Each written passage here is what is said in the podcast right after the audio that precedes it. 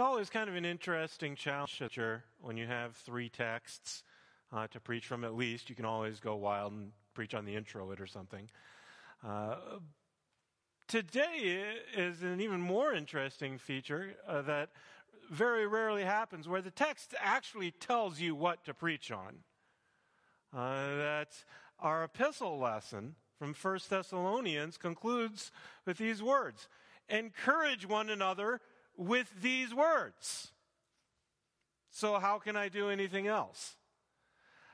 These words are, after all, given to us as a great encouragement, uh, one that we do well to meditate on it and contemplate uh, more in depth, uh, to get even more of the rich blessing of encouragement that they offer. And so, in fact, this one sentence from our epistle lesson will form the, the backbone of our meditation uh, this morning, as we dwell on uh, that uh, premise and that promise of encouragement that God gives us. Encourage one another with these words. It begins with the assertion that we are supposed to encourage one another in one way, shape, or form to begin with. Encourage one another. This is actually a really key, fundamental part of our vocation or calling as Christians, that we are called to encourage one another, to lift one another up, support one another, uh, to uh, be a blessing to one another as we encourage each other in many ways, shapes, and forms. The book of First Thessalonians actually makes kind of a theme of this call to encourage one another. Uh, later on in chapter five, uh, Paul writes, "Therefore, encourage one another and build up one another, just as you also are doing."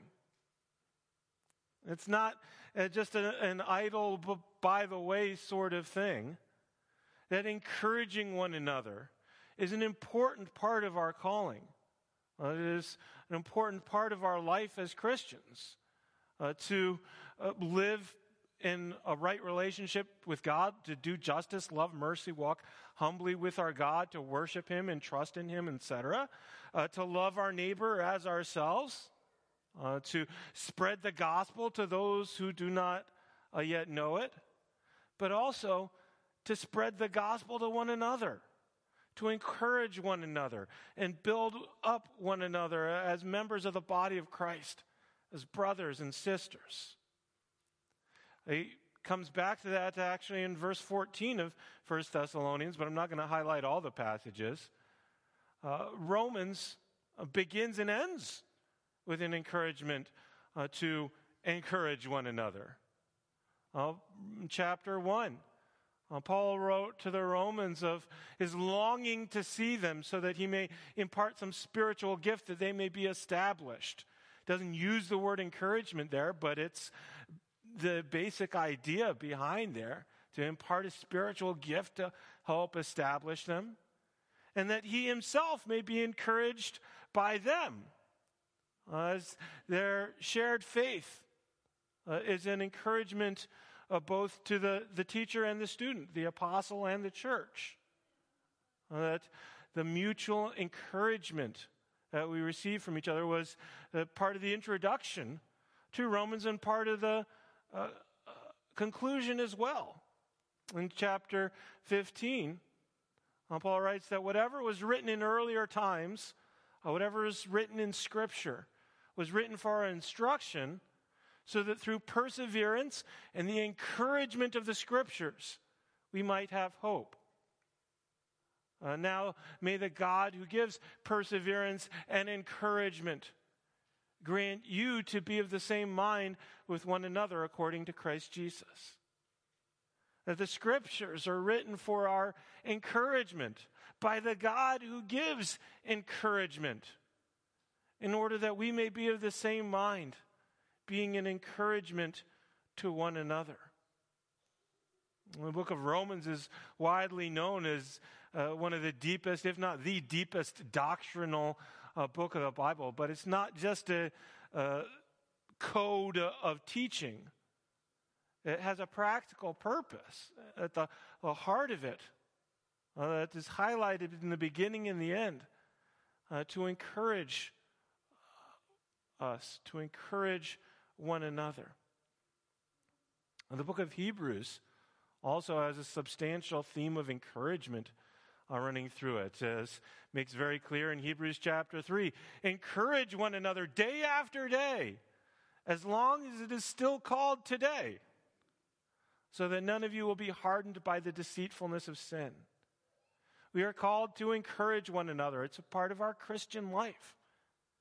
And the value and purpose of that is, is partly be, to help be a safeguard uh, from sin that would entice us to find hope and courage in other areas that are not good for us. In Hebrews ten twenty-five, it highlights one of the ways we share that encouragement is what we're doing right now.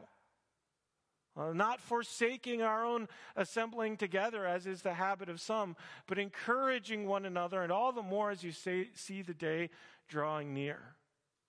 It's hard to encourage one another while being isolated from one another, isn't it? That we have to gather together, we have to be together to encourage one another. And in many ways, it's just that act of being together that is encouraging in and of itself. When you look around and see those familiar faces in the uh, the chairs next to you, and you see the people gathered around you and you hear their voices singing and confessing the creed, isn't that an encouragement? Say, hey, I'm not alone here. That's a part of our Christian calling and the way God uses us as a gift to one another. And we need that. And because it's easy to get discouraged. We need to be continually encouraged because the world is continually uh, draining and eroding uh, the, our courage in, in so many different ways. As we uh, face continued nagging doubts that erode and drain away our, our, our courage. As we uh, look around the world that seems to be going to hell in a handbasket, and it scares us, drains and erodes our courage, as our, our guilt, our shame, our uh, fears, our doubts, our loss that surrounds us on every side attacks us, discourages us. We need to continually be encouraged. And it's not courage so much in the most familiar sense of the word of bravery or something like that that we need. That has an element to that. Uh, but it's also a lot more than that. Uh, similar to how the famous Arctic explorer Ernest Shackleton once said, uh, defined courage in this way. He said that optimism is true moral courage. The courage to believe that it'll all work out. The courage to believe that it's going to be okay in the face of all the stuff that's going on. In the face of wars and rumors of wars. In the face of a dwindling bank account, in the face of declining health, in the face of the loss of a loved one, to continue to believe and hold fast that God is good, that He will provide, that it will be okay, that you are safe, that you are loved, that you are not alone. This is the kind of courage and strength that we can give to one another as we share the, the faith that is at the heart of that hope, the heart of that true moral courage. And again, the, the Scripture's definition of this kind of courage uh, is really kind of the intersection of hope and faith. And when we, the Bible talks about faith in the context of saving faith, it's not just an intellectual knowledge that Jesus is God. Even the devil has that. The devil knows that Jesus is God. Uh, but faith is more along the lines of a trust. Uh, trust and hope uh, of, well, as it's defined most clearly and famously in Hebrews chapter eleven, verse one, that faith is being sure of what we hope for and certain of what we do not see. In First Timothy especially, but throughout the epistles, three times uh, Paul describes the relationship uh, of the believer to God as those who have put their hope in God. That our faith is not just in a, an intellectual cold proposition, but in a promise that we believe will come true. That Christ will come again in glory to put an end to all evil, all wickedness, all sadness, and all suffering, and bring us eternal life. That is... is our, our faith. That is our hope. And that is our encouragement. And that's why the Apostle Paul says to encourage one another with these words, as he describes to them Christ's coming again in the clouds in glory, the sounding of the trumpet and the voice of the archangel, as the dead in Christ rise first. And then we who are still left, assuming we are still left at that time, will meet them in the air. That's another part of the encouragement. Because as we, we sit along the side of a, a friend, a brother or sister who's struggling, who's suffering, a lot of times it's hard to know what to say, isn't it? What do you say to someone who just lost their job, to someone who just lost their spouse or their child, their mom or dad, uh, who's uh, got a, a prognosis of cancer or whatever their difficulty may be, just battles depression? What do you say? Well, Paul tells you what to say. God's word tells you what to say, gives us words of guaranteed gospel. Encourage one another with these words, pointing uh, to the wonderful hope we have. Not just here in First Thessalonians, but again, this is a consistent theme throughout Scripture. In Romans chapter eight, we read, "For in hope we have been saved." But hope that's seen isn't hope, for who hopes what for what he already sees? But if what we hope for what we do not see, with perseverance, we wait eagerly for it. Encourage one another with these words. You can't see it now. We have a hope that we can eagerly wait for. And uh, I'm just pulling verses out of context, but you could uh, put all of Romans eight on this slide if the words wouldn't be so tiny that you couldn't see them. Uh, because this whole passage is talking about how the creation groans, waiting for the sons of God to be revealed. And we ourselves groan inwardly as we await the redemption of our bodies, looking forward to the resurrection on the last day.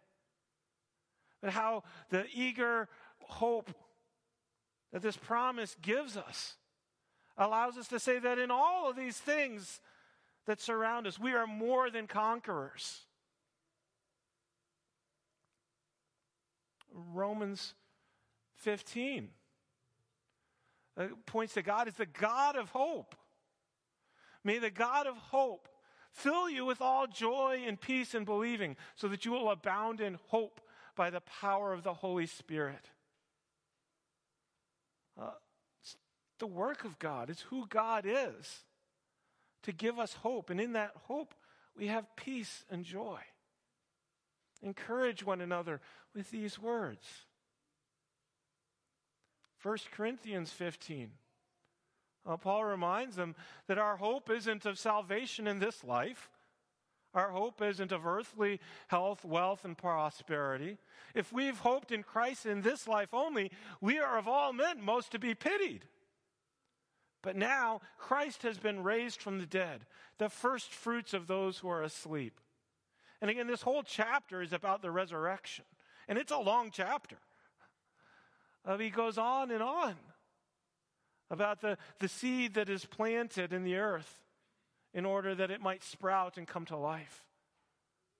Uh, just as we must be planted in the earth to come to life and immortality. Encourage one another with these words. The promise of the resurrection.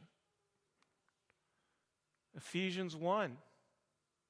Paul engages the church in Ephesus with a prayer that the eyes of their hearts may be enlightened to know what is the hope of his calling, what are the riches of the glory of his inheritance in the saints. Now, throughout the New Testament, again, the idea of an inheritance is a, a, a common metaphor, a common expression of our salvation, uh, that we have something waiting for us, prepared for us. A hope of this glorious inheritance. Uh, God, in times of suffering, we need God to en- open the eyes of our hearts sometimes, to enlighten us, to see the hope of his calling. But he does that because he is the God of hope, who sends us his Holy Spirit, that we may abound in hope. I could go on and on and on. Hopefully you're not getting tired of it yet, but just one more to highlight is First Peter one, verse three. Uh, who, uh, the book of First Peter, again, talks a lot about hope. Uh, but it begins with this, this central fundamental starting point of hope uh, that's especially beneficial to remember. Um, blessed be the God and Father of our Lord Jesus Christ, who according to his great mercy has caused us to be born again into a living hope through the resurrection of Jesus Christ from the dead. We have a hope, a living hope, not a stale, stagnant, stagnant, dead hope, a living hope through the resurrection of Jesus Christ. It's the resurrection of Jesus Christ. And then again, that Peter goes on to unpack this more and more beautifully. That we've been given, a, born again to a living hope through the resurrection of Jesus Christ. An inheritance uh, comes up again that will neither poil, spoil nor perish nor fade. That's kept in heaven for you who are being guarded by God's power in faith till the day of Christ's glorious appearing. So that now, though you may struggle in various trials and hardships for a time, so that the, uh, your faith tested, uh, like gold refined in a furnace, may be found uh, pure to the praise and glory of God at the day of his glorious appearing. I've got that one up here because I, I use it to tell myself and others as an encouragement in those times of hardship and trials. Christ's coming again, the promise of his return, and the, the salvation from uh, sin, death, and the devil, the ultimate salvation that we will have, and the resurrection of the body and the life everlasting, is a wonderful hope and encouragement that we can lean on for ourselves and share with others uh, at all times, hopefully all the time.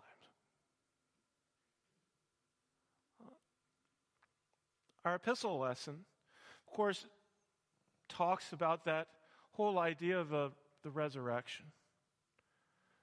But I like the part that just precedes uh, that final verse, that sums it up uh, so beautifully.